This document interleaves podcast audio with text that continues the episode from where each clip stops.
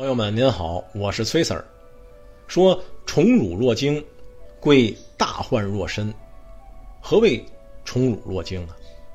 宠为上，辱为下，得之若惊，失之若惊，是谓宠辱若惊。何为贵大患若身啊？吾所以有大患者，为吾有身。及吾无身，吾有何患？故。贵以身为天下，若可寄天下；爱以身为天下，若可托天下。得宠和受辱，都会感到担惊受怕，把大祸呀看得和自身的生命一样重要。什么叫得宠受辱都使人感到担惊受怕呢？得宠为人之所望。受辱为人之所厌恶，得宠会感到惊喜，失宠也会感到惊恐。所以说，宠辱都使人担惊受怕。什么叫将大祸看得和自己生命一样重要呢？我之所以有大祸，是因为我有这个身体。若是没有这个身体，我有什么祸害呢？所以，能做到视天下为自身的人，应当可以啊，寄予他天下之众望。珍重天下，像爱护自己身体一样的人啊，应当可以将天下的重担交给他。今天这部分啊，主要讨论两个问题：一是宠辱若惊，一是贵大患若身。人是情感动物，对荣辱这种情感体验十分敏感。当我们得宠的时候啊，内心是喜悦的，但这种喜悦是短暂的，因为人有患得患失的弱点。得到宠爱，并不会令我们永远快乐。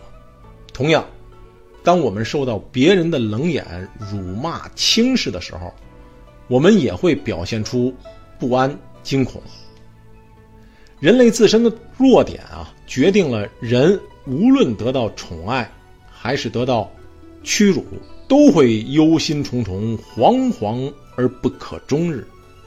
所谓贵大患若身，贵呀，以之为荣，看重；大患，啊，极强的忧虑；弱，宛如。得宠就惊喜，受辱就惊惧，把心中的忧虑看得与自身的生死存亡同等重要。宠辱若惊，贵大患若身，是世间常人的普遍心态。为什么世间常人会存在这种普遍的弱点呢？老子分析并总结出这种心态的根本原因。那就是世间常人总是念念不忘其自身的利益，并且呢，还在为自身利益患得患失。于是老子啊，又提出了他所提倡的人生精神追求观，就是把自身融于天下之中，没有自己的利益，只有天下的利益。一般人啊，对于身外的宠辱荣患十分看重。甚至许多人重视身外的宠辱，远远超过对于自己的生命。人生在世，难免要与功名利禄、荣辱得失打交道。哎，许多人啊，以争宠和功名利禄啊，视为人生最高的理想，目的呢，就是为享受荣华富贵、福佑子孙。总之，人活着呀，就是为了。福寿、名位、财富等身外之物，对于功名利禄，可说是人人都需要，这无可厚非。但是，把它摆在什么位置上才算合适呢？如果你把它摆在比生命还要宝贵的位置上，那就大错特错了。